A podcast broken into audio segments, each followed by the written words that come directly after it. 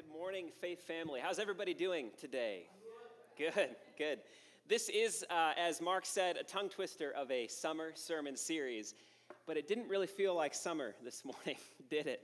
It's very gloomy. I suppose we're going back in time to what our Seattle summers uh, used to feel like. Um, so, this morning, uh, as Mark said, I'll be preaching the Great Commission, Matthew 28, specifically 18 through 20.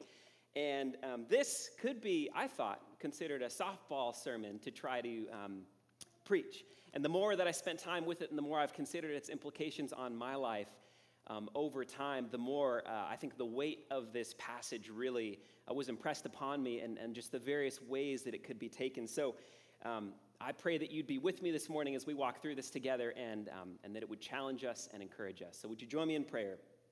God, would your spirit please uh, move in my words that I might not just be a man speaking up here, God, but instead would I be preaching uh, truth in love um, in the power of the Spirit, and that each and every one of uh, the, the, individuals gathered here today, um, would their hearts be uh, encouraged uh, or admonished or directed um, or reframed in the ways that only you can do, God, as you take uh, words out of your scripture that you've given to us and um, put them to action in our hearts and our minds. Amen. Well, um, as another point, I was told that Mark would not be here today. So he is here, front and center. So I'll try not to let that nervousness of his presence uh, affect what I'm going to say. Um, but I am excited again to share something that I do know the Lord has placed on my heart for a number of years um, as he's uh, done the good work in my heart of um, sanctification over time that is still far, far from complete. Um, another thing before I get going is that the Great Commission is something that I think ties beautifully into one of the core values of this church. Now, it's not one of the one of the T's that we have, you know, the toast, the tourniquet, the table, and the other one that I can't remember off the top of my head. The toast. Did I say that already? Towel. There it is. Uh, service. Um, but it is tied into the way that we conclude all of these times together, which is to go forth and be a blessing to the city of Seattle and beyond. And uh, when I first attended a Sunday here uh, almost eight years ago with, with my lovely wife, Ellie, that hit me that, you know, this isn't just a time for us to come and consume. It's a time for us to come and be shaped and encouraged and go forth and bless. And that is one of the things that is at the crux of the Great Commission that Jesus gave us right before his ascension. So, I'm going to ask you a question and don't answer, just think and ponder this. What comes to mind when you think of the word evangelism? What comes to mind? Um, for some, it's a dirty word. Uh, for some, it's an exciting word. Uh, for some, it's a very specific and contextual word that is only relevant for certain people. Um, I want to divide your probable responses in your minds. I can't know your minds, but I think you're probably falling into one of three buckets of thought around this word, evangelism. And that's excitement, an uncertainty of what the definition might even be, or a general nervousness um, because you're a Christian and you know this is probably important, but you don't know how or how it's done. You don't like the pressure that that word gives you. Those, those are my assumptions, um, so forgive me if you fall into a bucket that's not in one of those. But my goal, and I'll just read it here verbatim as I've been thinking about this, is to help us through the definition of that word, and specifically, to reframe our modern and sometimes muddied understanding of evangelism by rooting us in the proper biblical context found in Matthew's Great Commission. This rerouting has the power to free us from cultural baggage and to boldly and effectively fulfill the joyful duty of making disciples of all nations. You with me? Beautiful. So let's read the text, and I'm reading from the ESV here Matthew 28 18 through 20. And I just I want and I pray for you all to just listen to my words. And I know it's going to be up on the screen, um, but I'm going to read it twice. One time you can read through it with me, and, and the second time I would ask that you would just think through it, meditate on the words, um, and, and just hear what the Spirit is speaking to you in this specific passage. Now, the eleven disciples went to Galilee, to the mountain to which Jesus had directed them. And when they saw him, they worshiped him, but some doubted. And Jesus came and said to them, All authority in heaven and on earth has been given to me. Go therefore and make disciples of all nations, baptizing them in the name of the Father and of the Son and of the Holy Spirit, teaching them to observe all that I have commanded you. And behold, I am with you always to the end of the age. Why don't you listen to me read that one more time as you meditate on these words from Jesus? Now the eleven disciples went to Galilee, to the mountain to which Jesus had directed them. And when they saw him, they worshiped him, but some doubted. And Jesus came and said to them, All authority on heaven and on earth has been given to me. Go therefore and make disciples of all nations, baptizing them in the name of the Father and of the Son and of the Holy Spirit, teaching them to observe all that I have commanded you. And behold, I am with you always to the end of the age. So let's just go through all the different key points in that and unpack it just a little bit. And in that, I want to direct us into one specific place that we're going to go with this passage. So, first, we see power and authority. God has given Jesus all authority over all creation that we experience every day things that are seen and things that are unseen. And the cross is his decisive victory. So that's point one in this passage. Two, we are to make disciples. Well, disciples of whom, you might ask? Well, it's disciples of Jesus. And this is where we're going to spend most of our time here today, but I want to just highlight the other just amazing truths in this passage before we move on. Nations who are making disciples, disciples we're making of are these nations. The word here in the Greek used is ethnos or ethne, which is a body of persons united by kinship, culture, and common traditions. This word has different meanings throughout Scripture, and the primary usage here, most scholars believe, is to refer to a diverse group of people. Not nation states, as our modern context typically teaches us, but instead people, ethnos, you know, ethnicities, that we're a, a, diverse group of people that don't all just look or think the same. Well, I should, let me be careful with that. We don't all look the same. There are some core things we think the same about because of our love in Christ and how that's transformed our mind, but we bring diversity to the table, and Paul spends a, lot of time unpacking this in letters to Galatians and Ephesians. Um, so just to keep that in mind, that we're to be baptizing in the name of the Trinity, the Father, the Son, and the Holy Spirit that we worship a triune God, a triune God who is united, uh, who is complete in and of himself, to be satisfied in that relationship of power and glory. And we have the opportunity to share that nature of that triune God with others and the power that that triune God brings. That we're to teach them to observe all commandments. This is one that can often be forgotten, especially in our modern context. We're not just telling people to love, we're telling people how to love. Jesus has told us the way in which we're to live as salt and light, the way in which we're to live as a fragrant aroma, um, the way in which we're to live to point people to Christ. Uh, this isn't just a, a permissive behavior of anything goes, just do it in, in love, however you define it. This is observe my commandments, that God is still the God of perfection and holiness, um, and that uh, Christ's victory on the cross has purchased our ability to be in relationship with Him, not because of our own work and merit, um, but because of that grace. And it's through that grace that we can then be perfected in those commandments. And finally, that He's with us. We're not in this whole situation alone. Uh, we're not doing this out of our own strength, but we're doing this with God walking by our side in power to open up others' hearts for our words to be planted in fertile soil. And by our words, I mean the words that God has given us through the truth in His Scripture. So that's a lot in two verses isn't it? That's a lot of truth. So there are a lot of different directions this sermon could go, and I recognize that. I want to focus on making disciples and what that means, and how we can understand then what it means to be an evangelical Christian, what it means to evangelize in an encouraging and proper context. So let's start with this question What is the point of salvation? Is it purely for us? Is it about me having a personal relationship with Jesus? And as long as I'm good with that, then that's all that matters.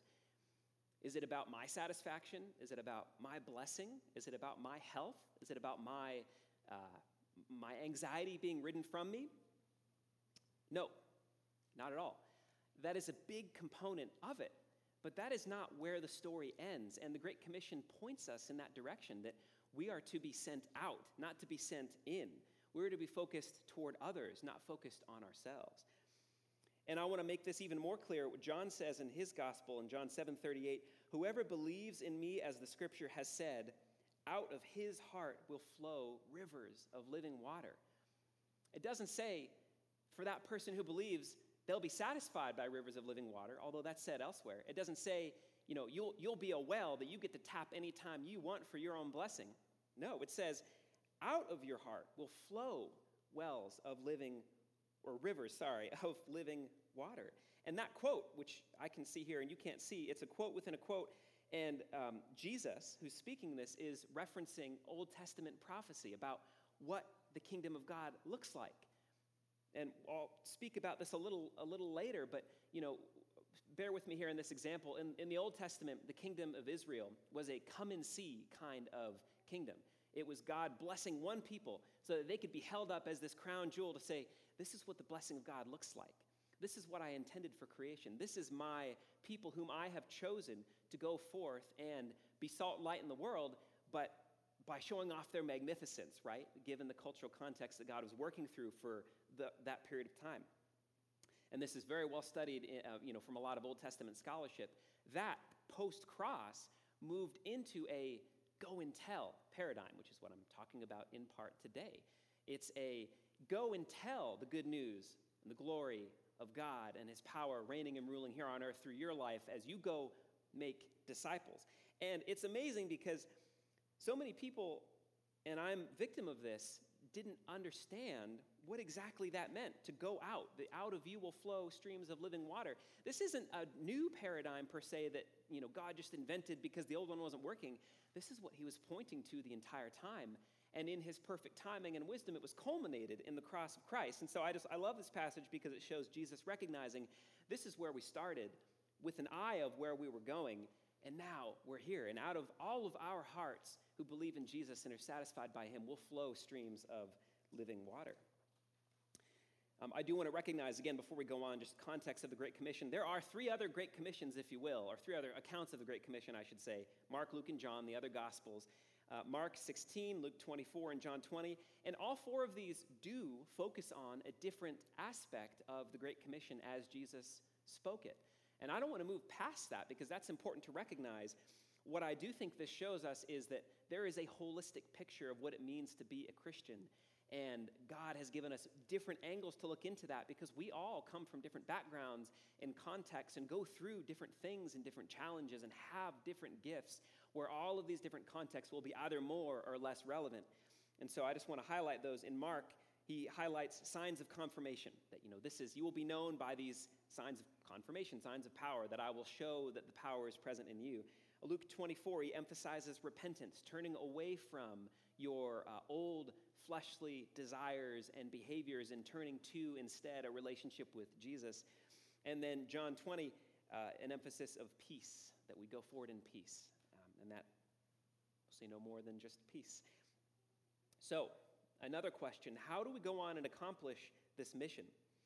Um, the message today is a message that is extremely contextual. And I believe that if we can frame up this idea of evangelism or making disciples properly, that it will be extra powerful for each and every one of us and freeing given the culture that we live in. Seattle. We live around the Seattle freeze. I'm born and raised here, and I know no different. But I'll tell you, I know different when I go to other cities. I understand exactly what the Seattle freeze is because people in coffee shops just approach you differently. The waiters and waitresses in a restaurant approach you differently. People in line, when you're waiting for something, it's just, it's different. We live in a closed off society here. And so, the paradigm some of us might have brought into our minds when I asked you, what does evangel- evangelicalism, what does you know, that even mean? Um, you might say, well, it's hard here because people don't want to hear what I have to say if I just go say something to them. And that is true. I believe it's true. It is harder. And so, as Christians, this dynamic can lead us here in the city, with our context being as hard as it is, to look at evangelicalism, or evangelism, sorry, as the answer for the broader church. Not us, but this broader group of people out here, without having any practical implication and understanding for what it means for us. We effectively can outsource Jesus' call in the Great Commission to paid ministers, to other people who just seem to have a gift for it, to the Billy Grahams of the world, whatever it might be. It's their job. It's not my job. Again, this gets back to that personal relationship dynamic versus other oriented relationship dynamic. So, with that in mind, let's dig into the history of the word evangelism. It's going to get a little academic. I apologize, but I think it's going to be helpful to, again, frame up this whole conversation. Evangelism, as we know it today in English, comes from the Greek word evangelion. Can you say that with me? Evangelion. Yeah, sounds a lot like evangelism, doesn't it? And that's because evangelism is just the transliteration of that word into English. It's a brand new word. It was created by William Tyndale, some most believe, in 1531, where he was the person who brought the Bible into common English, and which is what sparked just enormous growth of um, of Bible believing Christians throughout the world because instead of getting it through a priest and through a kind of a broker as they were before, they can engage with the word in their own language, the common people's language. And so this word is a product of that. And just as an aside, it's kind of cool. William Tyndale is credited with actually creating the English language that we know today, really. Not just, oh, I translated the Bible. He codified so many brand new words that didn't even exist before today because of his work in translating the Bible in that context. So I think that's, that's pretty cool. That's fun. Um, Anyway, Evangelion, evangelism, first used by him in 1531, he exhorted them to proceed constantly in the evangelical truth. And that's a quote from William Tyndale. Evangelical truth defined as the gospel as we know it, that we live in a relationship with Jesus. Um, in the same century, during the Protestant Reformation, Protestant theologians embraced the term as referring to gospel truth. So, there are some roots here for where we came from 500 years ago in this word. And as far as uses in the Bible go, it's pretty thin because it's not directly used in the Bible, not as you might think at least. The four Gospels are called the four evangelists, the four evangelions. And the, we translate that word also to mean to us the four Gospels, the good news. And the closest example we have of kind of the modern use of the word evangelicalism, um, or evangelism, I'm sorry, I keep saying that, is kind of this um, passage in Luke 10, 1 through 10, where Jesus sends out the 72 and says, Go in pairs of two. You know, this is, I've heard it referred to as the Mormon model, and some that are skeptical of Christianity, and just go knock on doors, preach in cities, and bring the good news that Jesus is here. And this is pre resurrection, of course, pre crucifixion. Um, that's some of the context that we come from. Um, and I do want to say, just really quickly, door knocking, as I'll call it in this moment, isn't bad. I'm not here to, um, to say that that's not a good model. What I do want to say is that specifically in that context, the, the door knocking, if you will, that happened in, was it Luke? Yes, Luke 10, was done in a context of a people who were expecting the Messiah and who were talking about what it looked like to seek the Messiah. They didn't necessarily think it was Jesus, although some did, but they were awaiting salvation from their Roman oppressors. They were ripe. And so if someone comes into their town and says, The Messiah's here, everybody gathers in the town square and says, Tell me more. Where is he and how do I know him? And let's look at his power to experience salvation because they were expecting an earthly kingdom. They weren't necessarily expecting the kingdom that Jesus brought. So, again, that's if we go door knocking in Seattle, we're not necessarily going to get that reception because the salvation that people in our city are expecting uh, doesn't look like the cross because that's foolishness in the eyes of the world, as, as we're told in Scripture. So, context what does this word mean today then? If we fast forward 500 years from its first uses and its biblical origins, um, what does it mean today? Well, it means different things to different people. And I really want us to just, again, understand the messiness of this whole context so that we can be encouraged through it. First, it kind of means a denomination evangelical Christians, perhaps. I mean, that's not really a denomination, but I've been asked the question before Are you an evangelical Christian? To which I respond, What do you mean by that exactly? I'm a Christian, I love Jesus, but it, yeah, I mean, I, I know that term is bantied about often in the media. The death of the evangelical church is another headline we see from time to time. So we have a denomination. Sometimes I think of like a fire and brimstone preacher on the street corner where you know you go to a Mariners game and there's that person with a sandwich board and a megaphone saying, you know, judgment is near, you're all going to hell, believe in Jesus. And they'll point to passages from John and Revelation and a couple from Matthew. So some, some people think of that, just a one to many kind of um, message in that direction. Uh, a paid pastor, as I mentioned before, like a minister, it's their job to preach the gospel and to make sure people hear it. Um, or uh, missionaries, paid missionaries who are going overseas into contexts that are not their own. That's another one. Uh, stadium sermons, perhaps, like a, a, Promise Keepers kind of dynamic, or you know, think of like a Billy Graham kind of dynamic, or we think of, you know, you scroll through the channels on a Sunday morning. Not that I don't know anyone does this anymore in the world of streaming, but uh, the, the televangelists that my grandma used to watch in her chair on a Sunday morning because she didn't want to go to church. I shouldn't say that because she could not go to church um, from, for health reasons. Um, some, some of us think of that. Uh, and even it has been, this is, I think, the fun part of my little list here the, the non religious application. I shouldn't say non religious, non spiritual application, because everything gets down to religion at the end of the day. It's what are you religious for, Jesus or the world? Uh, so here's a fun quote um, from uh, the Times Literary Supplement talking about its, you know, its academic approach to understanding communism throughout history. And it speaks to the rise and fall of evangelical fervor within the socialist movement which is obviously completely devoid of any context rooted in Scripture. It's just, were these people excited about telling the gospel of communism in that it's the good news, it's the salvation? So there's one. And then my favorite coming from the business world is where it's used in job titles. So I just did a quick search through LinkedIn of, you know, pe- companies hiring evangelists and, you know, didn't look at any churches. And uh, I think this is on my next page here. Looking through, um, yeah, different titles here. So you could go be a, a marketing technology evangelist or you could go be a principal evangelist, or you could go be a product evangelist, you could go be a open source analyst evangelist, or you could be an open source evangelist if no analytics are needed. I just think that's fun. Um, and so, again, completely removed from any context that we're talking about here. And then the final one, and this is one where I want to bring it back home for us as we move forward. Some of us, it means that 30 second elevator pitch, that that gospel that we're expected to have on hand for when we're supposed to share the good news all of a sudden.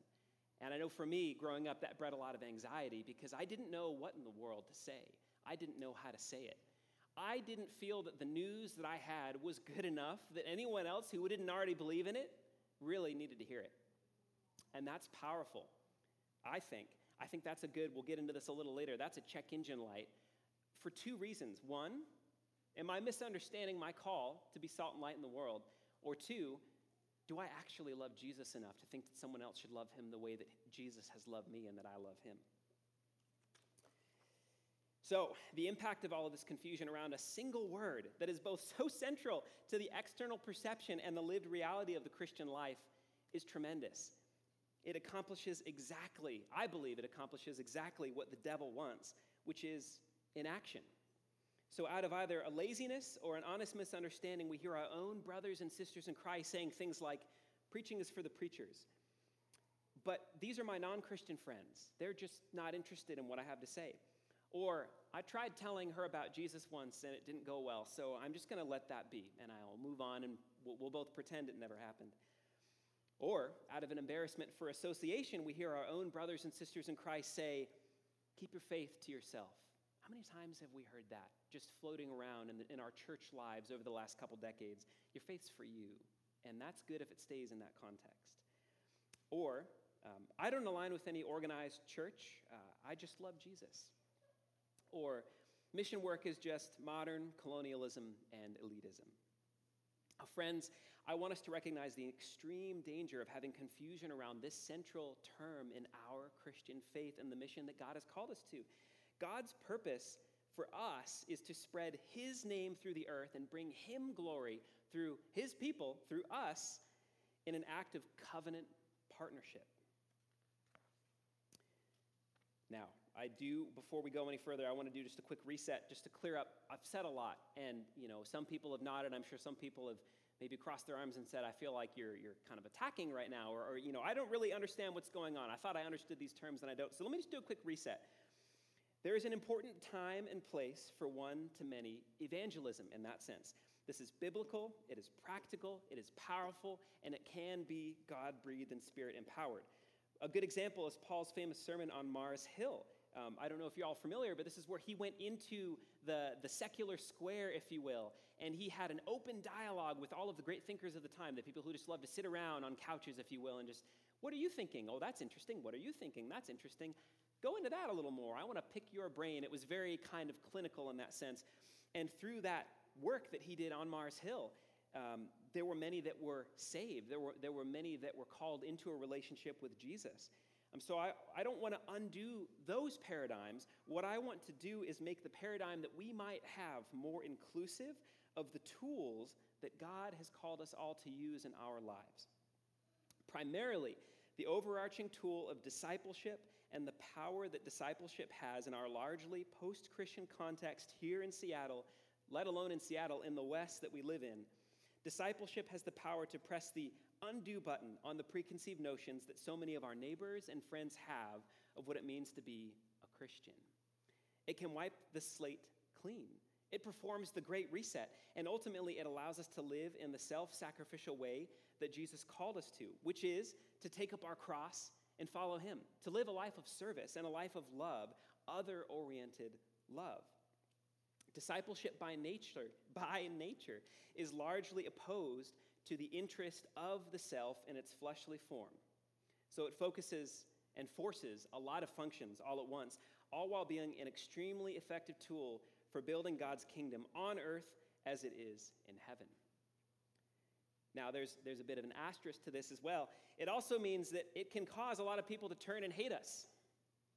We need to be ready for that. And they should, and they will if they do, if we're doing this in the power of the Spirit biblically, hate us, not because of our own uh, behavior, necessarily rooted in the flesh, our own sin, or our own human, human foolishness.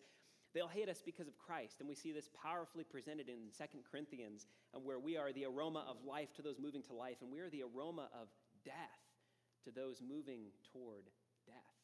Both can happen simultaneously, and we'll dig into that a little more here in a minute. But if those turn to love God and love us through who we're pointing God to be, then we can rejoice in the saving work of the Spirit as we, in partnership with the Spirit, push back the kingdom of darkness in our context, in our work, in our families, in our neighborhoods, in our grocery stores, in our communities, in our kickboxing gyms, in our preschool groups, in our you fill in the blank, even here in the body of Christ, as we work to build each other up and encourage each other to then go out and make disciples and be a blessing to the city of West Seattle and beyond. So let's, our, let's reframe ourselves around a new definition of evangelism that I would like to present to you. Evangelism is simply the all encompassing term for letting people in on the best news history has ever known. Um, say it again, because it's very simple. And some of you might already be with me and have been with me for 20 minutes, and I apologize. But evangelism is simply the all encompassing term for letting people in on the best news that history has ever known. And this can be done a number of ways then preaching one to many, sharing, as I'm defining it, one to few, uh, discipleship one to one, service, and so on. Different ways in which we are living out our call to be salt and light. That's one thing I want you to see here with these last few examples. So consider discipling as the deep work that follows the evangelism. Here's a metaphor for you uh, you have a dear friend who has convinced you to run an Ironman. Aren't you excited? I have a friend that wants to do this. Our dear friend Kevin, I say our, Ellie and I's dear friend Kevin, who's just into extreme running. He'll go run just just insane races and insane, insane conditions. And an Ironman is just now it's down here for him compared to the, the runs that he runs. And so your friend has convinced you to run an Ironman in the spring of 2024. So you've got about two years, a little less than two years. It's in a beautiful setting. You're excited. It's going to be a wonderful race, but you have a lot of work to do. And that work is rewarding, but it is still work. And you get over time to see the fruit of that labor. So the evangelism here is your friend convincing you this is a beautiful race worth running, and you're in. And the discipleship, so to speak, is that, that training. And it is that work that transforms your, of course, in this example, your physical body, um, but the application here is much more broad than that. Let me just think about this for a minute here. I think in all of this, there is a lot of work involved. And it is. And everything I said should point to that, that we are to be salt and light who give ourselves for others in the way that Christ gave ourselves to us. But that shouldn't be an encouragement or a discouragement. We should be encouraged in looking at Christ, who looked at each of us through his word and said, I'm calling you to take up your cross and follow me. You will live a life of service. You will live the blessed life. And through that blessed life, you will experience true satisfaction in me. And in that, you will bring about, through my power as Jesus, human flourishing. Human flourishing doesn't come from selfishness, it comes from selflessness. And that is something that is antithetical to the narrative that we're told here in our culture. And not even just today. This is something that is largely antithetical to the narrative we've been told in our culture for decades. And it is powerful work and hard work to undo that, to look at this and say, yes, this discipleship work that I'm going to have to do, this deep work both in myself and in others, pointing them to Jesus, it's going to be work, but it's going to be good work. So don't let that word, that sentiment be a discouragement. Again, let it be an encouragement that this is the life Jesus has called us into, and the promise on the other side of that is true, full satisfaction and relationship in. Uh, in uh, relationship with Jesus, in power with Jesus. So, what is the goal of the church in this frame of reference? And this is an important definition. There's, as Mark has heard me say a number of times, the way I look at it is the big C church and the little c church, and this is not my definition, this is a broader definition. Big C church is the body of Christ, is what Jesus calls us to participate in. This is an outer working of the big C church. We are acting as his body in relationship with him. It is not a building or a staff necessarily. It is a local assembly of a group of believers. We see this in 1 Corinthians 1 to 2, 2 Corinthians 1 1, Galatians, Galatians 1 1 to 2. These are people who are gathering together to make much of Jesus and encourage each other to then pour out in their communities. So, our goal should not be just to bring people to a building on a Sunday and hope the pastor has a good message and that the band plays well and that the coffee tastes good. And as someone who sometimes plays music and sings up here, I know that I'm worried when I'm up here playing and singing that if I sing a wrong note or play a wrong note, um, there will be judgment passed for that because I've heard it before. And I myself have passed judgment. We, in our American context, think of church as a consumeristic engagement. We say, I want to find a church that fills me up. I want to find a church that has better music. I want to find a church that has a better kids program. And again, these aren't necessarily bad things, don't hear me wrong, but they're not ultimate things when we are looking for a big C church, when we're looking for a body of believers to go deep in life with. Our goal, again, is not just to find a vessel to dump people over into that we meet and say, I hope it turns out well when you show up to church. I hope you're convinced my work is done, you know, like, like a, a top level salesperson, if you will. That is not our goal. Instead, our goal is to bring the body of Christ the church, the Big C church, to our neighbors, to go and tell, to make disciples, to put God's glory on full display by living out his gospel for all to see. The Great Commission could have told us a number of things. It could have said, go and grow in your personal relationship with God. It did not. It could have said, go and build synagogues. Synagogues being the word that would have made the most sense there in you know, the first century uh, uh, Jewish mindset. It did not say that. It could have said, go and grow in safe Christian communities filled exclusively with people of shared values. It could have said, go attend a community group. It could have said, go be a good Lord's Day attendee, never, never missing a Lord's Day church meeting.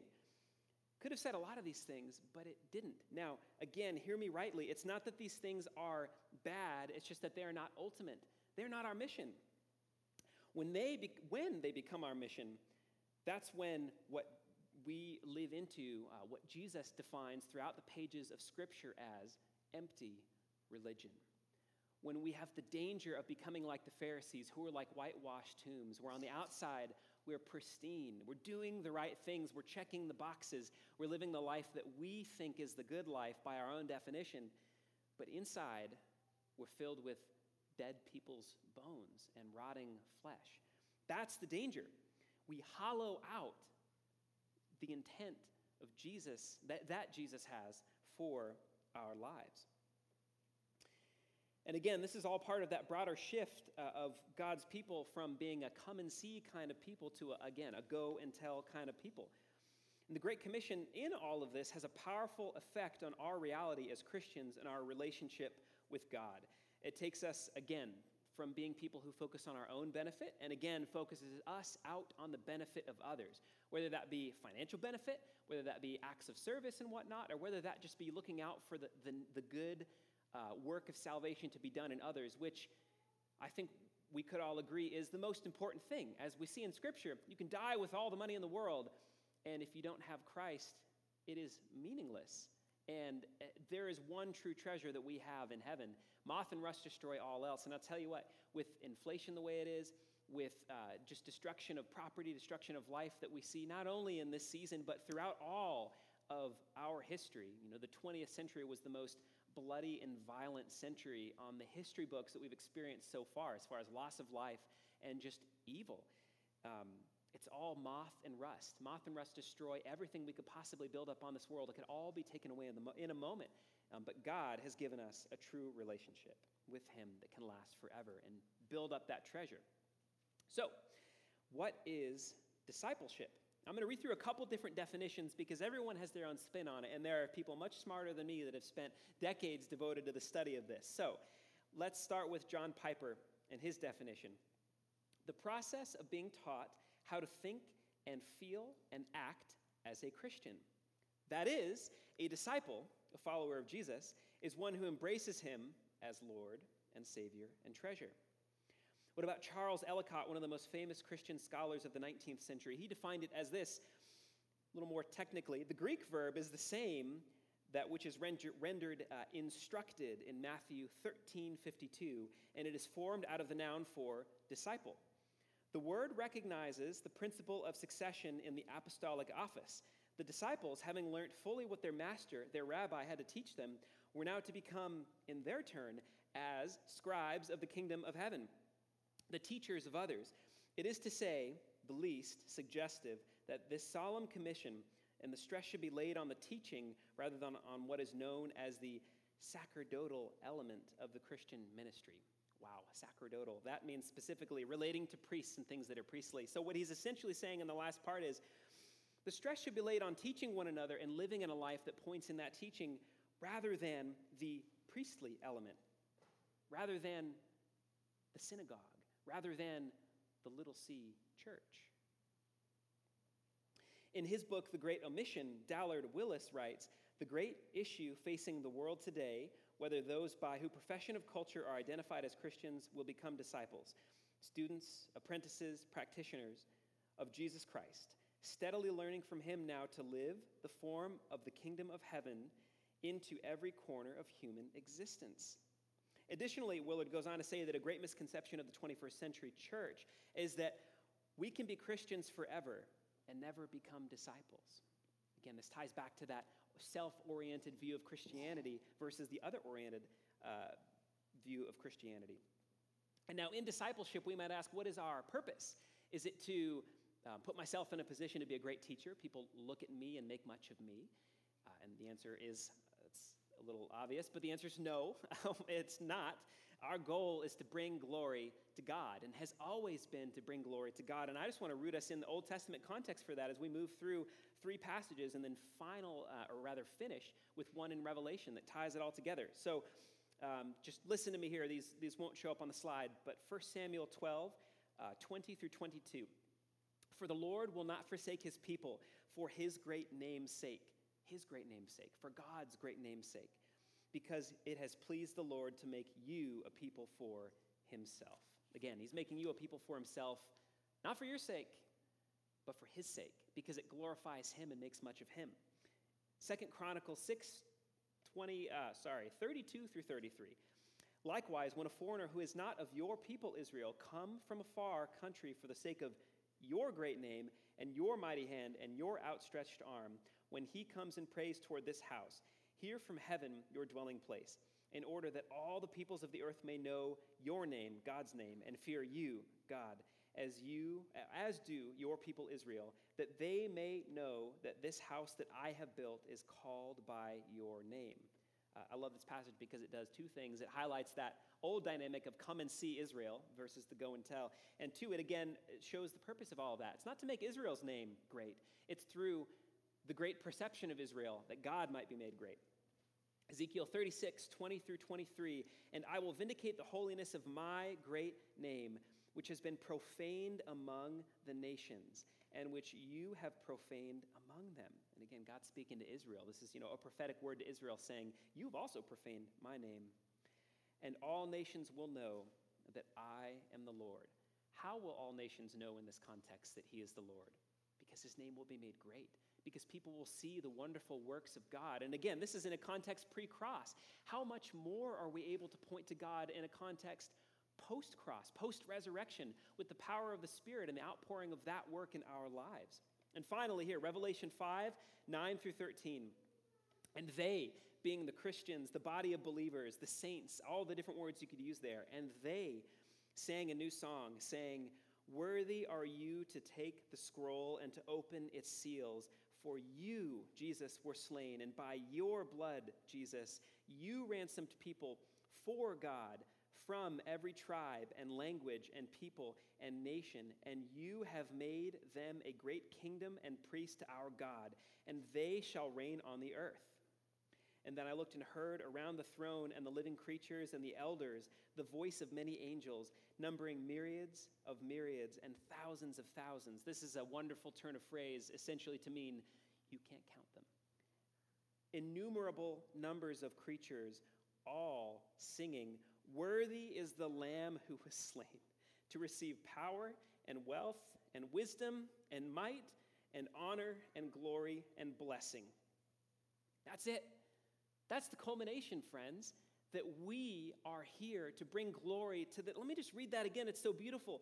Worthy is the Lamb, worthy is Jesus to receive power and wealth and wisdom and might and honor and glory and blessing.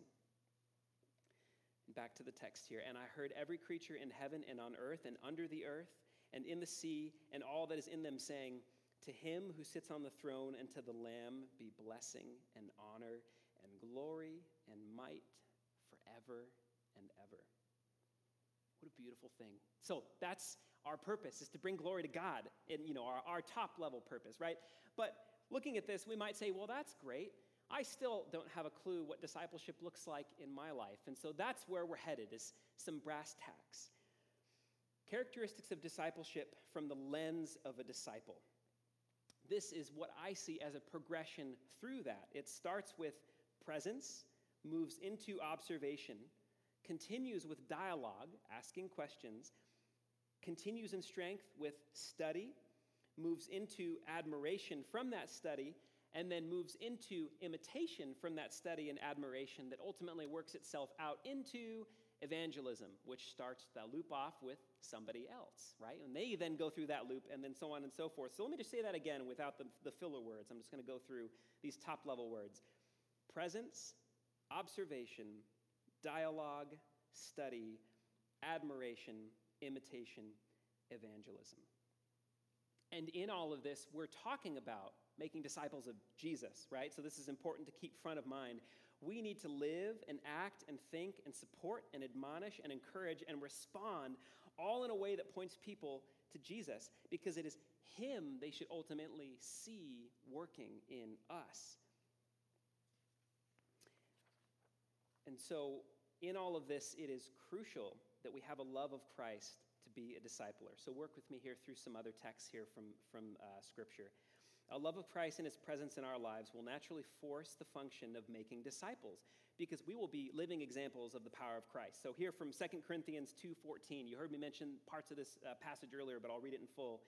You, church, are the salt of the earth. But if salt has lost its taste, how shall its saltiness be restored? It is no longer good for anything except to be thrown out and trampled under people's feet. It is worthless. For you are the light of the world. A city set on a hill cannot be hidden, nor do people light a lamp and put it under a basket, but on a stand, and it gives light to all who are in the house. In the same way, let your light shine before others, so that they may see your good works and give glory to our Father who is in heaven. I'm sorry, that was Matthew 5 13 through 14. Second Corinthians is the next one. But either way, what we see in that is that we are known by the fruit of our works and our love. And in here in 2 Corinthians 2 14 through 17, but thanks be to God who in Christ always leads us in triumphal procession, and through us spreads the fragrance of the knowledge of Him everywhere. For we are the aroma of Christ to God among those who are being saved and among those who are perishing. To one, a fragrance from death to death and to the other a fragrance, fragrance from life to life. Let me say that one more time. For we are the aroma of Christ to God among those things, uh, among those who are being saved, and among those who are perishing. To one, a, fragrant, a fragrance from death to death, and to the other, a fragrance from life to life. Who is sufficient for these things? For we are not like so many peddlers of God's word. Did you hear that? We are not for so many peddlers of God's word. We're not salespeople. We're not cheap street side preachers in that sense, where all we care about is what we have to say and we want to hawk the gospel. We are not peddlers of God's word, as Paul put it, but instead, men of sincerity, as commissioned by God, and in the sight of God, we speak in Christ. Did you catch that? It's interesting, isn't it? And this, you know, I could have just said that and I suppose called it good. I hope that points to and, and validates some of the things that I was leading up to this point with. Another key point here is that there is a love that transforms us. So we can ask the question what is the role of love in discipleship? And this is from John 13, 34 through 35. A new commandment I give you, that you love one another, just as I have loved you. You also are to love one another. By this, by what? By this, by this love. All people will know that you are my disciples if you have love for one another. And again, this isn't like a, a, worldly definition of love where it's permissive and you do you, and I would be unloving if I ever got in the way of whatever your agenda is for the day, the month, the year, for your lifetime. No, this is love, as it says here, just as I, Jesus speaking here, just as I loved you. Jesus didn't allow his disciples to do whatever they wanted. He convicted them, he encouraged them, he admonished them, he pointed them ultimately to his Father, saying, This is what it looks like to be my disciples. You have a way you need to live, and a way you should live, and a way you want to live when you recognize what I am about to do for you on the cross. And there's also, after love, then, there's a truth that transforms us. So Jesus said to the Jews who believed him, If you abide in my word, you are truly my disciples, and you will know the truth, and the truth will set you free. So, in all of this, we need to ask ourselves the question Is the reality of Christ, crucified, resurrected, and ruling, the most exciting reality in your life? Ask yourself this question. Really, not, not out loud. Ask yourself this question today, this week, and be brutally honest with yourself in the answer. Pray on this question is the reality of Christ crucified, risen, and reigning and ruling the most exciting reality in your life today? Because if it's not, there will inevitably always be other gospels to share. There will always be other good news instead. There will always be that news article that takes precedence over the difficult conversation that instead could happen as someone works through something um, unclear or uncertain in their life. There will always be that new car that came out you want to talk to your friend about. There will always be that new trip that you want to go on, you want to talk about. There will always be that trip you came from that you want to talk about. There will always be that political candidate that you want to talk about. There will always be other good news. And so, if the gospel, as we understand it, isn't the good news, then we might have an affection problem in our hearts. And so, this again, as I mentioned before, can be a very powerful check engine light. I want to end this little section here with, uh, with a quote uh, from a song. Chris Thile, who is the lead singer and mandolinist, there aren't many mandolinists in the world who are of fame, uh, from a band called Nickel Creek, who I just admire. They're a folk band from the early 2000s. Um, he, uh, you know, don't know, the Lord knows where his heart stands today, but he was raised in a Christian background and at the time was writing these songs had really just kind of left that went to the world and fame and whatnot and all that it brought as a distraction. Listen to these lyrics and i think this illustrates how this can be such a powerful check engine light for us. I won't sing the lyrics i'll just read them. And the song title sorry the song title is doubting thomas which is just you know that's obvious and, where, where i'm going with this sometimes i pray for a slap in the face then i beg to be spared because I'm a coward. If there's a master of death, I bet he's holding his breath because I show the blind and tell the deaf about his power. I'm a doubting Thomas. I can't keep my promises because I don't know what's safe. Oh, me of little faith. And you realize if I, you know, as I've done this, this analysis myself over a decade, it says a lot about my heart if I look at these words and they ring true. Do I believe the power of God if, if I tell the blind, or what is it? If I show the blind who can't see and tell the deaf who can't hear about his power? So, with the time that we have left here, um, I want to get into some how to's uh, as, as we end this time. We all operate in different contexts, and I know I've said this before, but I just want to say it again.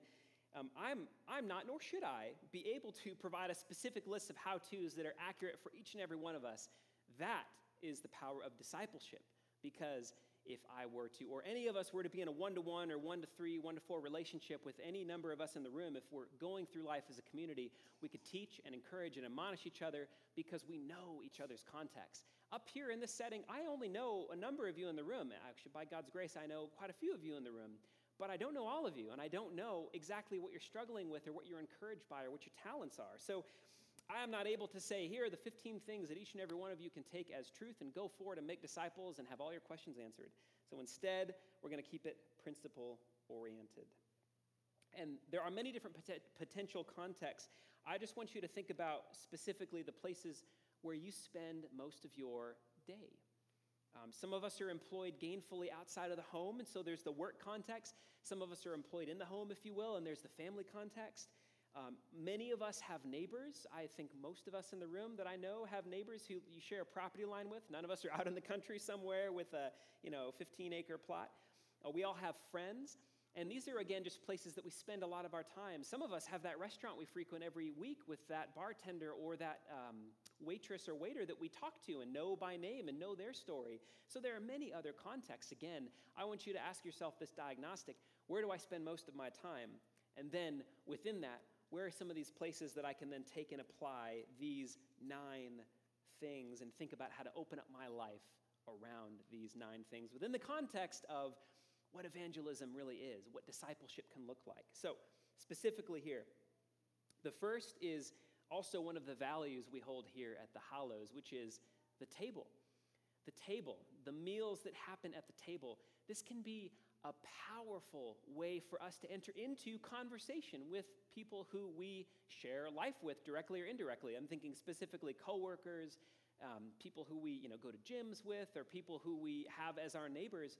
I know Ellie and I. Well, I guess they're in the cry room now, but um, Ellie and I have had a lot of fun just having neighbors over for dinner. Who doesn't want to come over for dinner? And sure, COVID has complicated this a bit, and I, I recognize that. And it's easier now than it was a year and a half ago. It was impossible two years ago just about.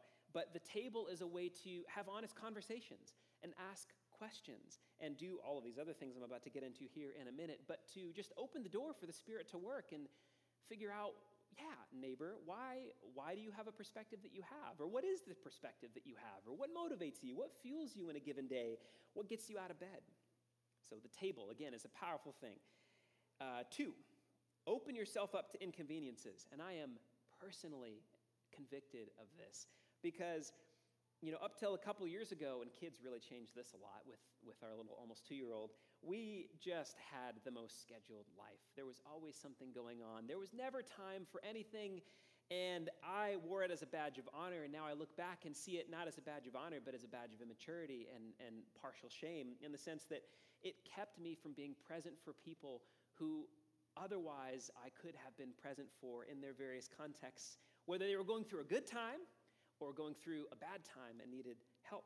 So, open yourself up to inconveniences essentially just means don't plan every hour of the day. Give yourself space for that run in with a neighbor where you say, Oh, do you have dinner plans tonight? If you have um, a schedule that isn't planned to the T, you might actually have time for a dinner that night. You might be able to go get takeout or go to a restaurant or have them over for the meal that you planned. And this just goes on and on. The application goes on and on there for opening yourself up to inconveniences. Um, uh, three, and this, this is a powerful one, that we need to be living in prayer.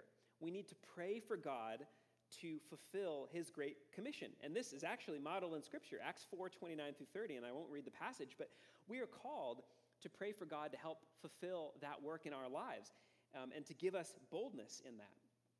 So spend time in prayer ask God to put people on your hearts and minds. And this, this, we're not just talking about going and finding the lost, although that's important.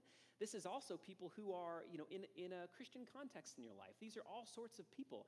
People who the Spirit might be saying, spend time with that person. They need encouragement. Or spend time with that person. You need encouragement, and they can provide it to you. Or spend time with that person. They've been asking themselves about what it means to be a Christian for a decade and haven't had anyone come into their life to do that. Um, this is actually, I'll go for a little aside story here. There's this pastor I was hearing preach in the DC area um, who was telling about a time that he had a moment like this happen to him. And this ties into a lot of the different things. I'm going to hold that to the end because it ties into so many different things. I'll use that as a capstone for some of these points. So forget what I just said. We're moving on. Um, four, ask questions.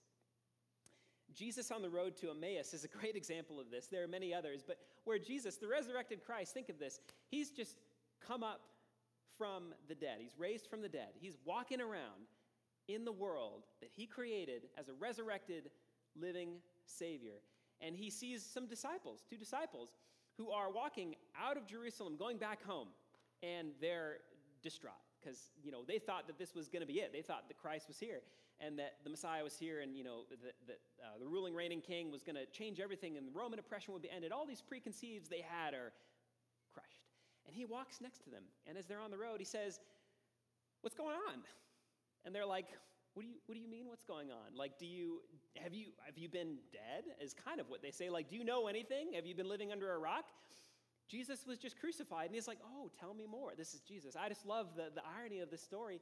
And I think what Jesus is doing is he's modeling us part of what makes discipleship so powerful, what can make discipleship powerful, which is asking questions, because in those questions, you can open up the person on the other end to truly share what they think.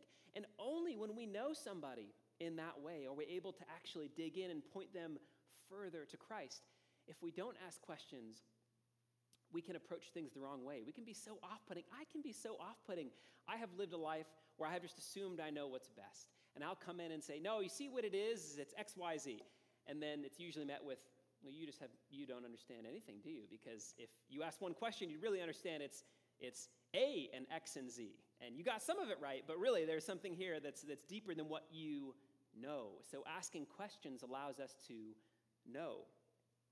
Number six, I'm sorry, number five, be patient. Be patient. Discipleship doesn't happen overnight.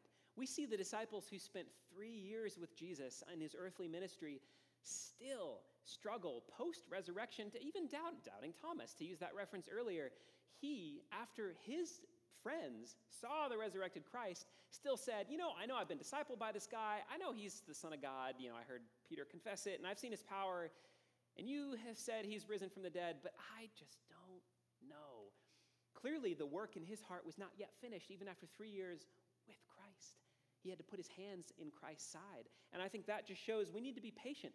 God works in each and every one of us at different uh, speeds and ultimately over our lifetime, whatever he has fixed it to be, whether it be 20 years or 85 years, it takes time. We need to be patient.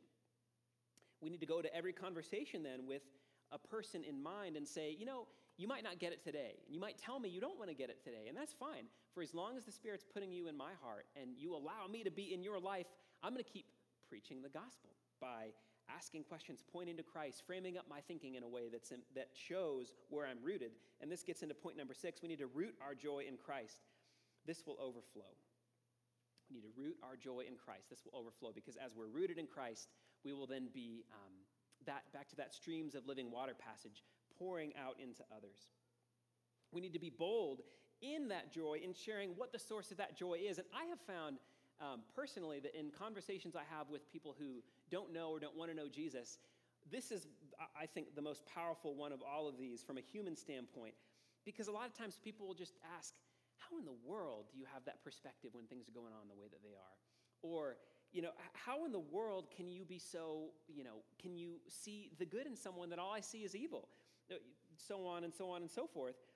And that's that is the open door. And they're the one then asking the question. And that as a discipler pointing people to Jesus allows us to say in that moment, I'll tell you where my source of joy is. And that is a powerful moment. that For some people, again, they might say, oh, I didn't really want to hear that. Sorry, I was hoping for something a little more applicable to my life. Um, some people, that is when the Spirit is working in their life in that moment, and they will be broken down in a good way. Broken down in a good way. The walls of the hard heart will be broken down. And then, just as we conclude here, we need to clarify our beliefs. And this is a really, um, this is a messy one, but I think it's an important one. Uh, a lot of people come to Christians, especially in this day and age, with preconceived notions on what they think we believe. And the world says a lot about what it thinks we believe. And some of it is true. And it's not a bad thing that they think that's, you know, bad, if you will. The, some of our things that we hold up around uh, sexual ethics, some of the things we hold up around absolute good and absolute evil. But there are a lot of other things. It's like, oh, you're a Christian, so you must not believe in XYZ policy. You know, like one that's uh, present here from the last couple of weeks is, oh, you're a Christian, so you must not believe in gun control then, do you? That, you know, the, the conversation can so quickly go sideways. And I'm not, I'm not making a statement on gun control at all. What I'm trying to say is we need to clarify our beliefs and be ready to say, these are beliefs that Jesus tells me I need to hold, versus these are beliefs that I hold out of my own convictions that I have worked out to be, you know, true for, for me. And takes a lot of maturity in that. And that in and of itself is a whole sermon. And so I think it just it's important we need to be ready to clarify those beliefs and say these are the things that are absolute truth. These are the things that will give you a life that is full of flourishing. And these are the things that will not. As I have read in Scripture and as I'm convicted by Jesus, as we can all be convicted by Jesus in those things. And finally, and this is extremely important in our day and age of, of villainization and social media, we need to see people as image bearers. Let me say that one more time. We need to see people as image bearers. We need to see people as image bearers, not as the monsters that the devil wants us to see them as. As I quote scripture, for we do not wage war against humans. Well, that's not quoting scripture. I guess paraphrase scripture. We do not wage war against humans, the flesh and blood, um, but against principalities Behind every enemy that we have is a force of evil working through them to push back the kingdom of light, the kingdom that we fight for, God's kingdom, that He's called us to bring here on earth as it is in heaven. And the more that we let the devil win in that mission to see people as the monsters, the more then that our hearts will be hardened toward them. And instead, our hearts can be softened by looking at every person suffering, whether the side of the street or the person on a secular pulpit spewing some kind of hate or whatever it might be we can look at them as the image bearers who need the love of Christ and who could be called into the love of Christ in the same way that we were called into the love of Christ. None of us is more deserving than the other. We are all here by grace. And I think recognizing the, the, the instrument of that grace can lead us all to be really humble and not be arrogant disciplers, but instead be ones who are just there to show the love of Jesus and point people to Christ. So, as I conclude here with two pastoral words and then a prayer, um, I call these pastoral words because I think these are things that are important to hold to our hearts and again, be honest with ourselves um, as we look through what it means to make a disciple, what it means to um, go out and, and go and tell the good news of the gospel. Um, one, and this is true for, for me as it is for you, our friends are not our turf, they're God's everything we have. And we, we think about this sometimes with money. Oh, sure, you know, money is God's, I'll give, I'll give him money. I think a lot of times we can forget that our relationships, pardon me, are just as much God's as the money that He gives us. Everything we have, He has given us for a purpose. And the more that we recognize that paradigm, the more we can think, well, why has He given me that relationship? I guess that is weird that that person and I are friends. We wouldn't normally be friends under any other context, but we are. Why? So your friends are not your turf, they are God's. And second, God didn't save you to worry about yourself and your personal, personal faith alone. He saved you to go and serve others. And so, with those two words, I want to conclude with that story that I interrupted myself with a minute ago. So, put yourself in this position. It's the 90s in Washington, D.C. And there's a pastor who's a pastor in that context, and lots of very highfalutin people who attend that church who are in politics. And one of these people, who's one of the objects of the story, is in the administration at the time, and um, he is very high up in the administration. And he's been friends with a couple of Christian men for a number of years. And they've been, you know, they met through work, they met through beer. I actually don't remember what the story is, but they've been together for a while. And, uh, you know, this, this man who's high up in, in White House politics said, you know, you, you guys, like, you're kind of cool, but I like the beers we have and the conversations we have. They're very intellectual, kind of the Mars Hill paradigm, right? Like, we like to talk about things, but I don't want any rubber meets the road moment. I want the, the intellect to be over here, and then I'm going to go do my thing away from Christ because I don't believe in it. And so there's the context. And this individual who didn't have any interest in God suddenly had his life turned upside down. And the bottom fell out. And this actually goes to the message that we heard last week about the bottom falling out and, and the, the wisdom we can have in the Old Testament on what, how we can handle ourselves through those moments. And he kind of looked at his Christian friends. They were meeting together, and you know, he's like, "Hey guys, something terrible's happened. The bottom just fell out of my life, and I think everything's uh, turning upside down."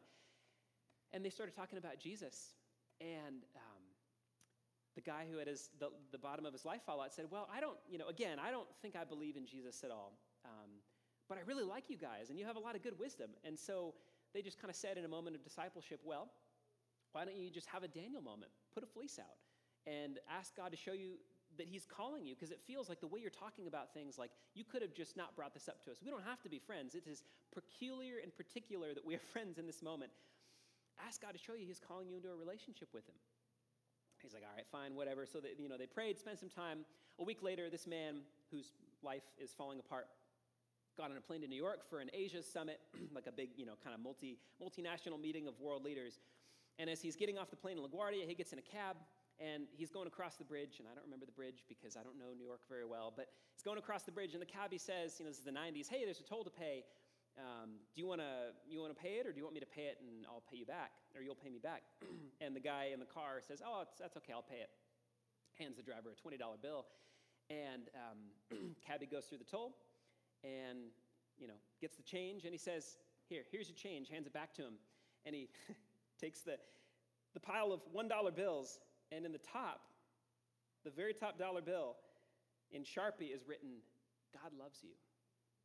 And he said, in that moment, he broke down in tears because he's like, I've gotten thousands of $1 bills in my life. I've taken that toll bridge hundreds of times, and never have I ever in any world ever gotten a dollar bill that tells me that Jesus loves me.